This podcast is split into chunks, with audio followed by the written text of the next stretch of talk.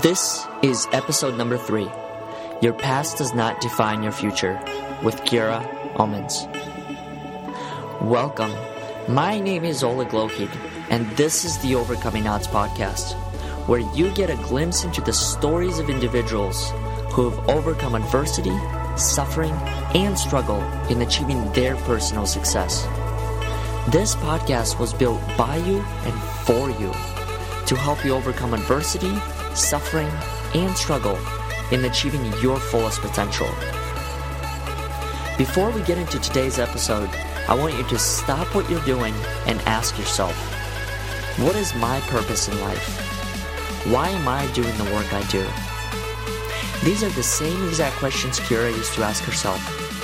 In fact, it is due to those questions she was able to win Pacific Miss Asian American, present at numerous conferences and panels, including Congress, Entertainment Industries Council, and Korean U.S. Science Center.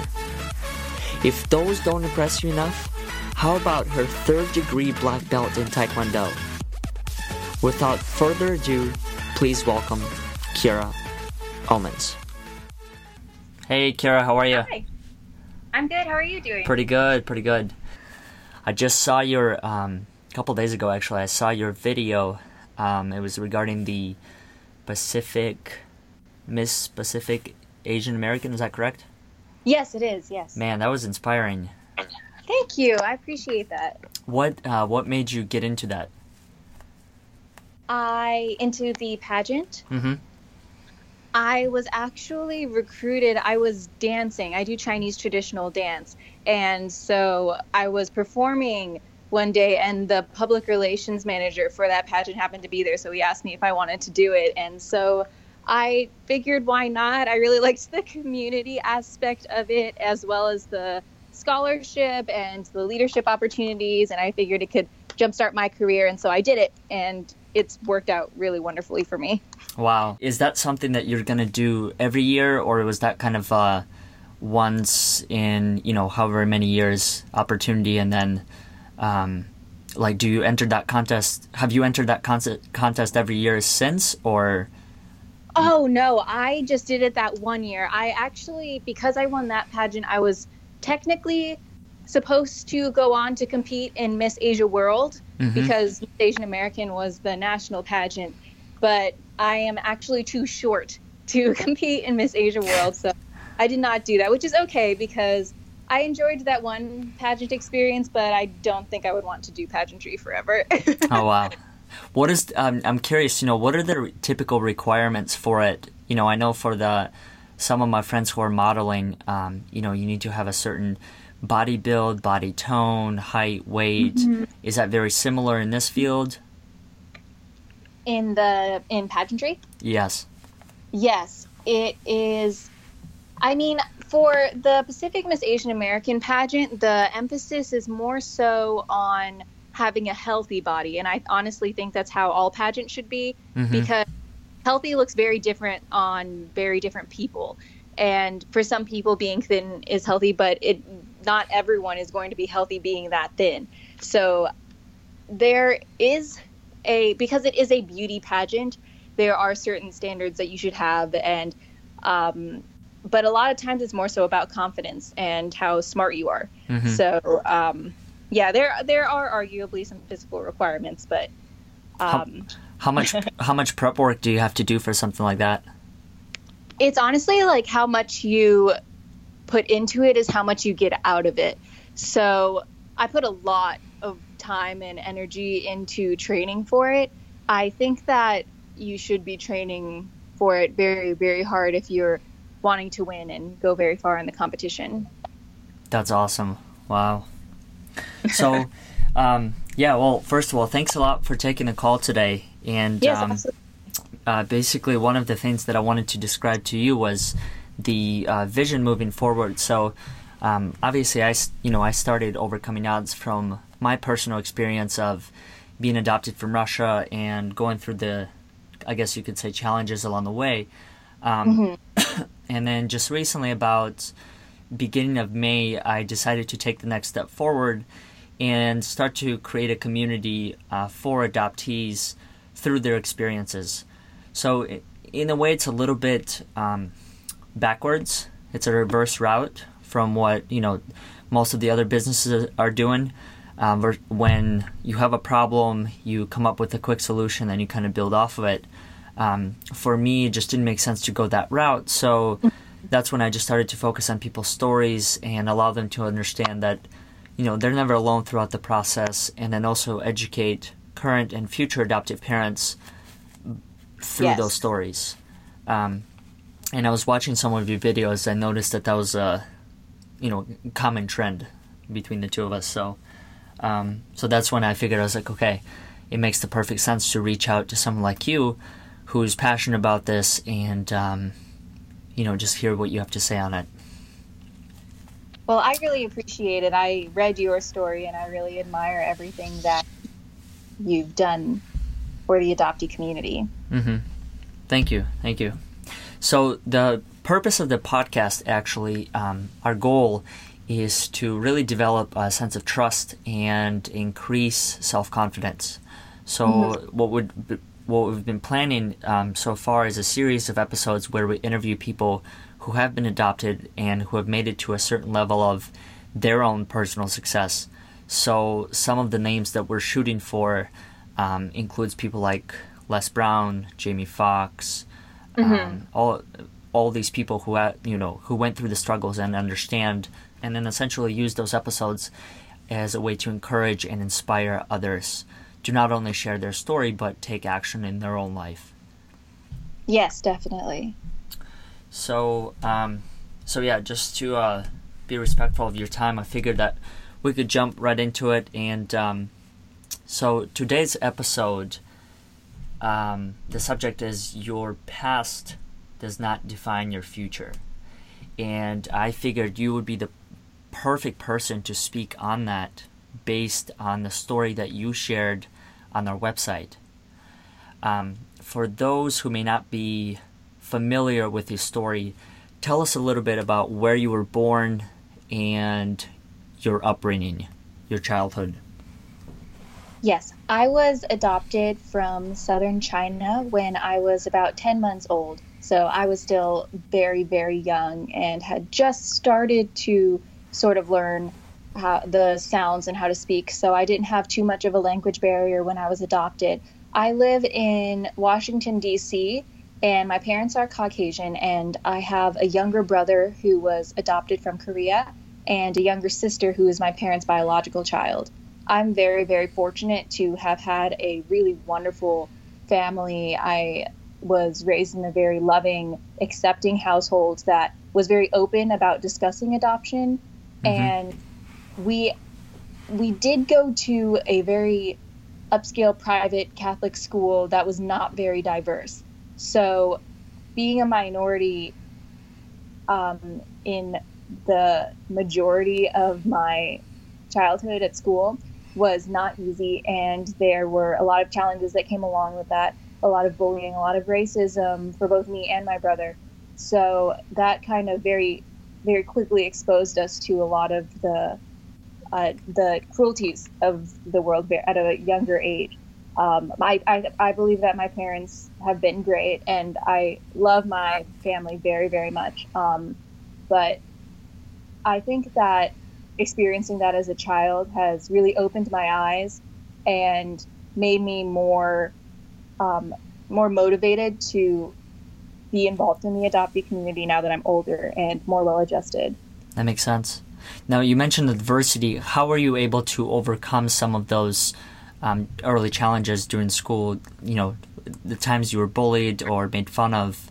What did you end up doing, and what would you recommend to anyone else who may be experiencing something like that?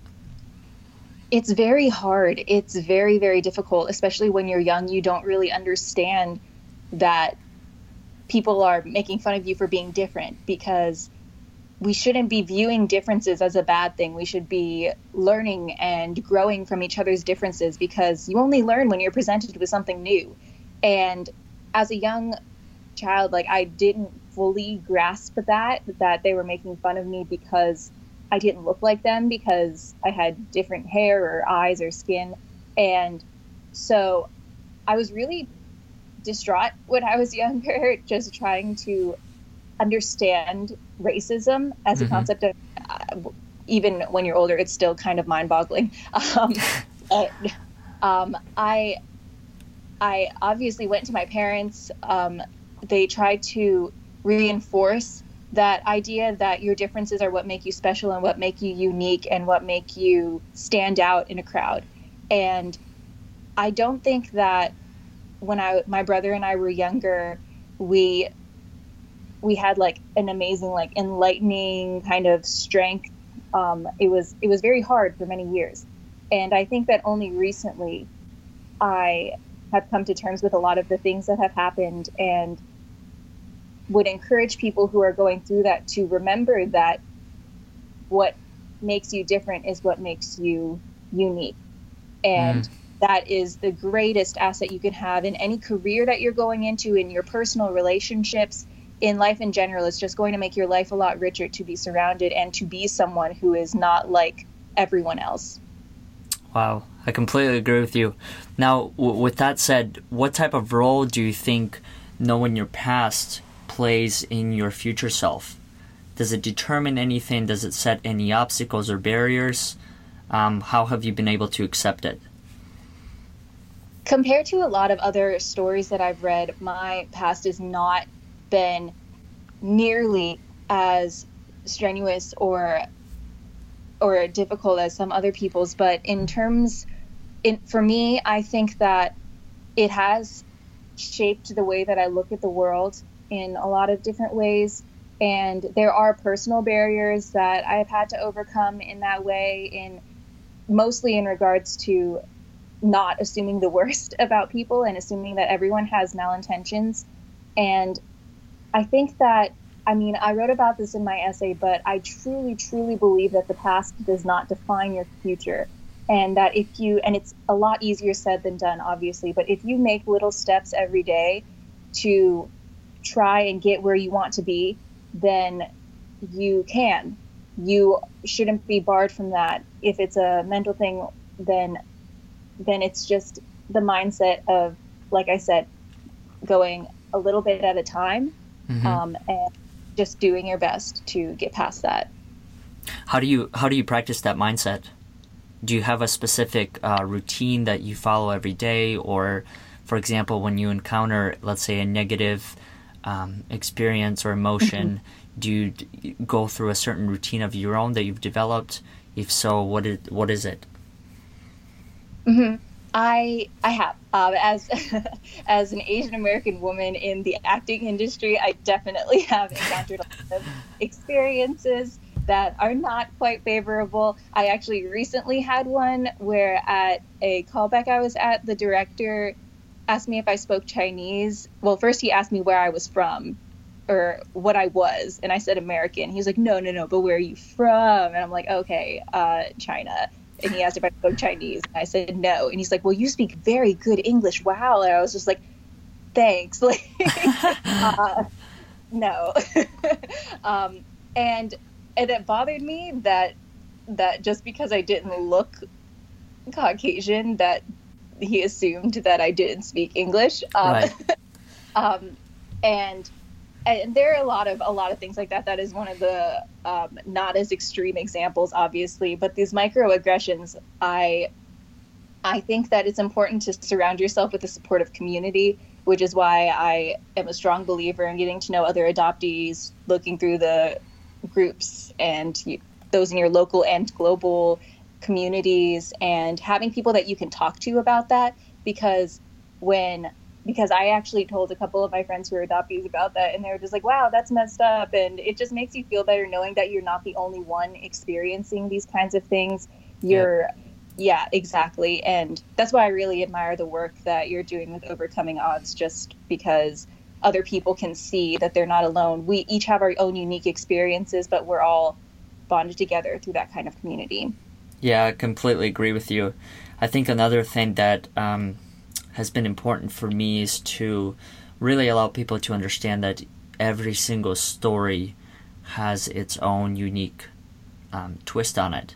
Mm-hmm. And, you know, s- some people, it, it's unfortunate, but some people truly do think that their story does not matter or it does not play any significance in this world and you know ultimately that crushes your self-confidence so that's yeah. it's kind of been um, a commitment of mine throughout all of this to accept and listen to every single story and to help them craft it into something that in a way they've never envisioned it being mm-hmm. um, so you've mentioned a lot about you know your acting career uh, wh- what is your larger vision or purpose and um, why are you doing the work you do? I, for me, I really love performance and I love being able to reach people. I love stories. And so, in terms of my larger vision or purpose, I think it really is to reach people and inspire people. And that's always been very, very important for me. Um, I it's really important for me to give back for others and I don't always understand the point in working so hard and getting ahead of the world if you don't have people to share it with or if you don't have a community.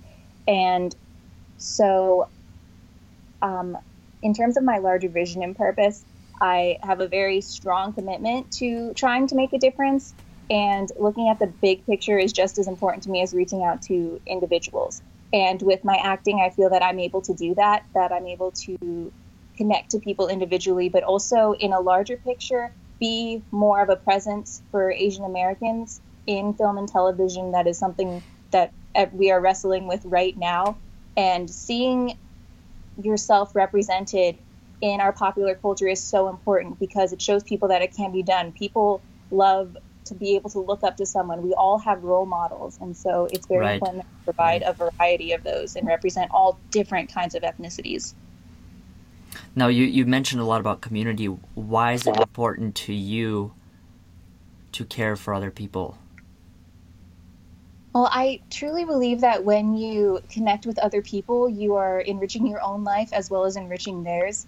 And there's just something very, very special about knowing that you're not alone, and it makes life just easier to go through, and it makes life so much better to be connected to those other people who are like you and be able to share in experiences and to share those stories and to see other people's stories and learn more about the world. It's so much more gratifying than living in a little bubble of just yourself. And mm-hmm. because I personally, I mean, um, and like a lot of other people, I think that going out there and experiencing like different cultures, for instance, or other um, other aspects of of this world is what makes life exciting and what makes it worth living.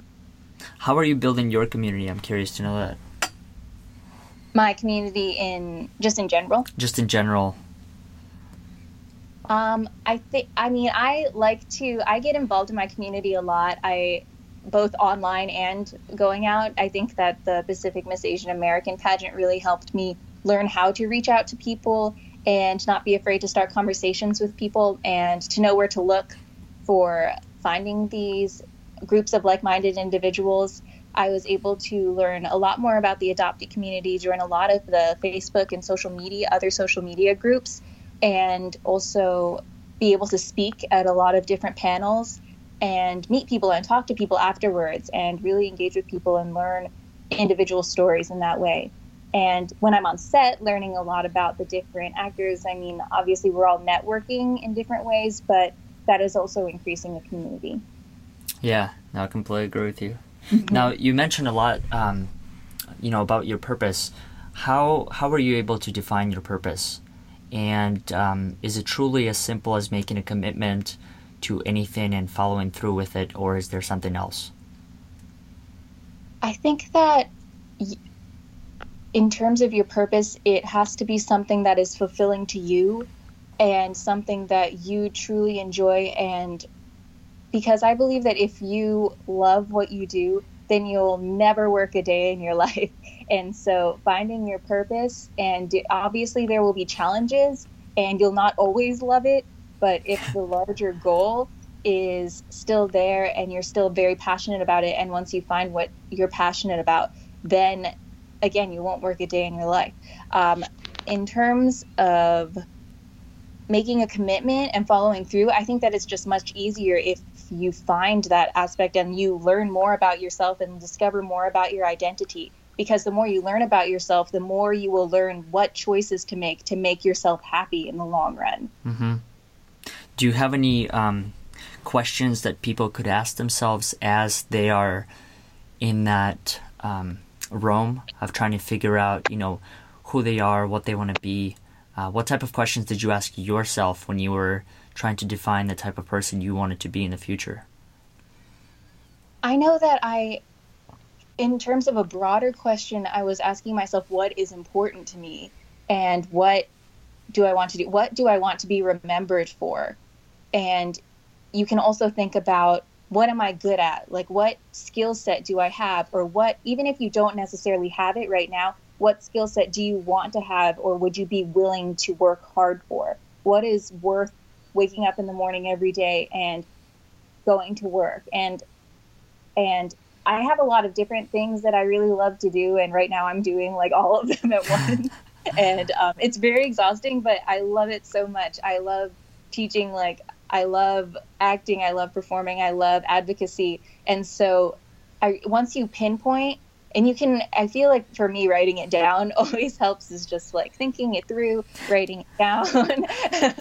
Like i really love interacting with people. I really love performing. I really love um, supporting causes that are important. And so once you have that all in once i had that all in front of me i was like okay um, i can do a lot of these different things and take steps to get to where i want to be so it sounds like, based on everything you just said, being present within every mm-hmm. one of those moments is very important in building your future. Oh, now, absolutely. W- why is that important to you? Being present? Yep. I. And how are you I, able to do it? Mm hmm.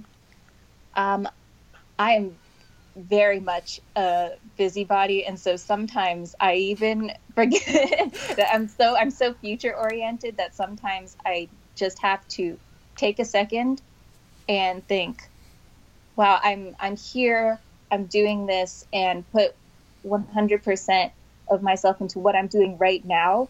And I think it's important to obviously to think about the past and the future, think about how far you've come and how far you want to go. But being present in the moment is so important because that this is the life that you are living. This is this is how far you have come. And being able to acknowledge that and fully truly experience that is very important. And i think that will just make you a happier person and be able to fully participate and engage in what is happening right now. Mm-hmm.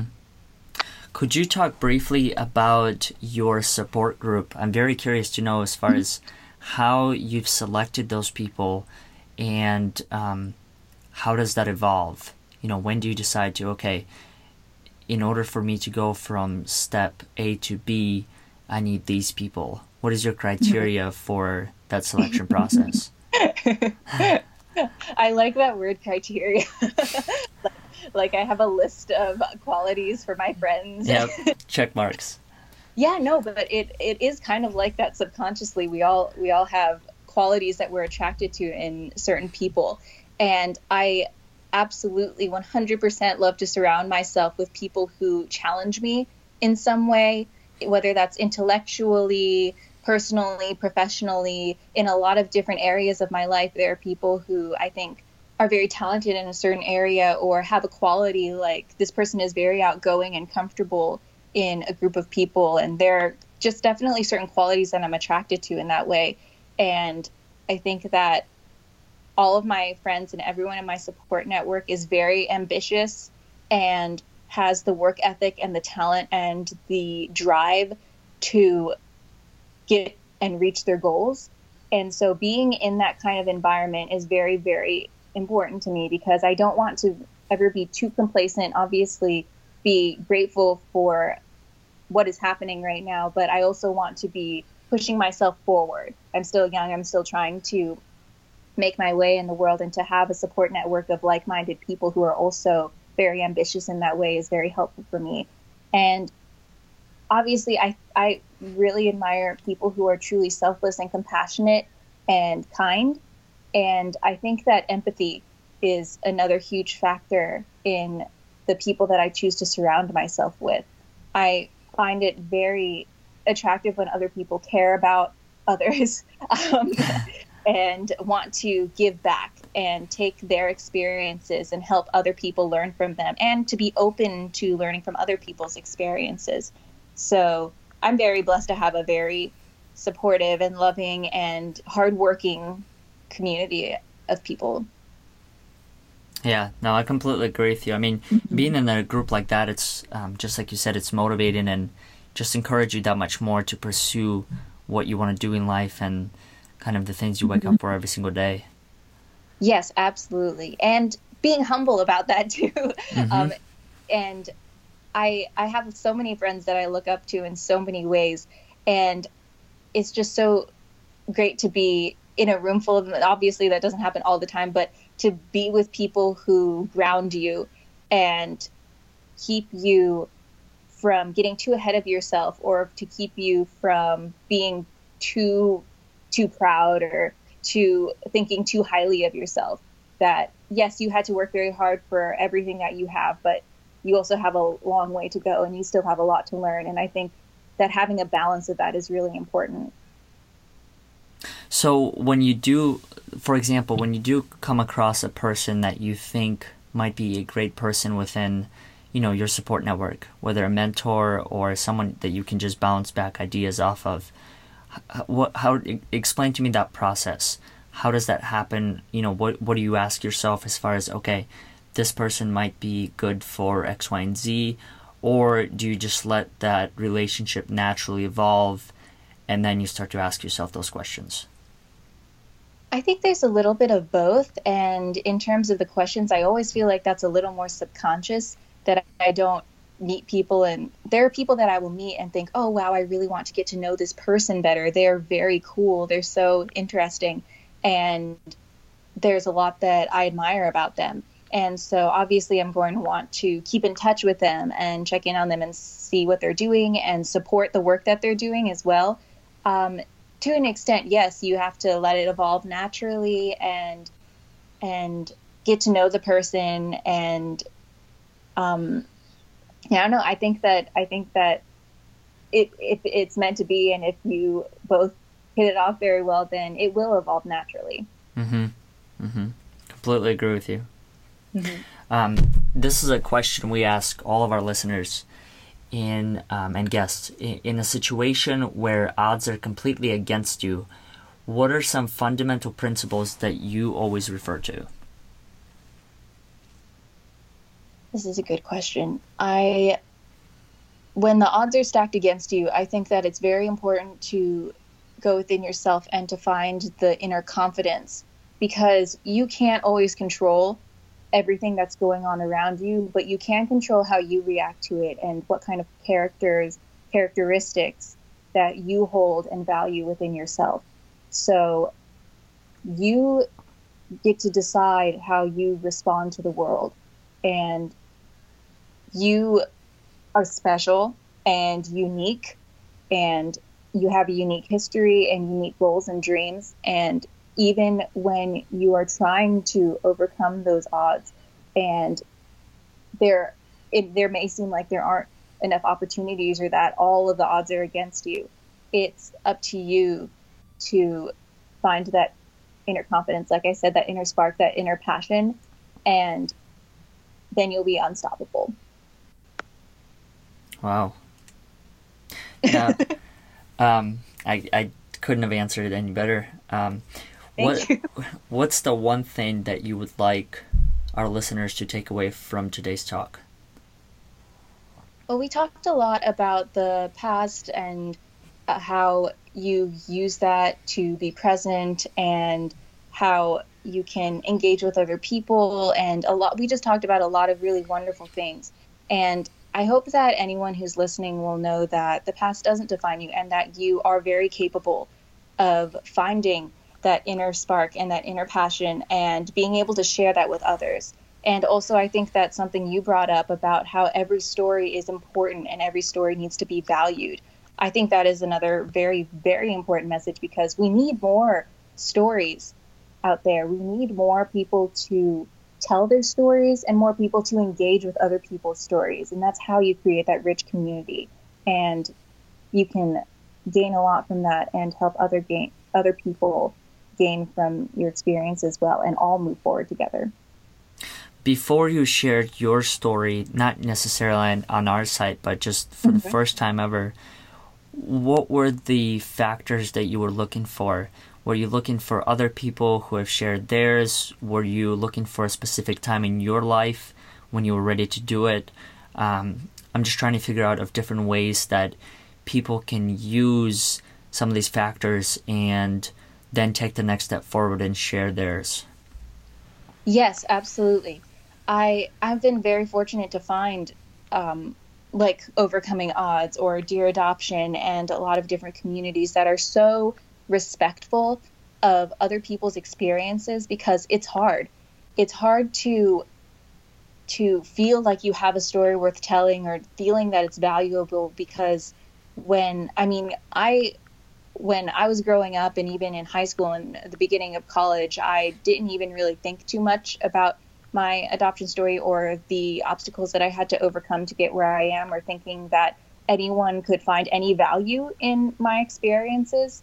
And I think that once you realize that you have something unique to offer and that you have certain experiences, and you don't even have to pinpoint anything specific that someone might take away from it, um, just sharing your story and knowing that your story is very unique to you and no one has ever experienced anything like that, then you can begin to shape begin to shape your story and to find the best ways to express it. And there are a lot of wonderful communities that foster that and are very respectful and allow you to remain anonymous if you like or not you don't have to share everything you just get to you get to decide what you're comfortable with mm-hmm. and so I'm always very grateful um, to see all of the notices on the websites and for the outlets of people sharing their story that it's very respectful.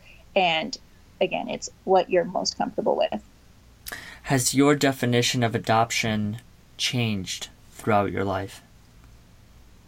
It has to an extent. Um, when I was younger, it was very normal um, my parents never treated it as if it was something weird or abnormal, um, and I didn't really get that until like a lot of outside factors were coming into play. Yes, no, it. I think that it should be more normalized in that. Um, I mean, it's. I think that when it works out, is very beautiful. Unfortunately, there are a lot of changes in the system that I think need to be made, and a lot of parents and just people considering it need to be trained better and understand what goes into it, and that there are a lot of different um, levels and challenges that can come with adopting and raising an adopted child. And I and and I think that my definition of adoption has changed, but now I have a much greater understanding, and I still have a lot to learn, but I have a much greater understanding of the process and of my fellow adoptees because I've been reading the stories and I still have a lot to read and a lot more people that I want to meet and learn from. Um, but it has gotten richer for me. Like I've said, the more that I've learned about it, um, before it was very simple, it was very individual to my own family. But learning about the different experiences has helped it evolve. What kind of impact do you want to have on other adoptees? I know that you've mentioned a lot about, you know, sharing your own experience and learning from those. Is there something beyond that or do you have specific milestones that you want to meet within the next couple years?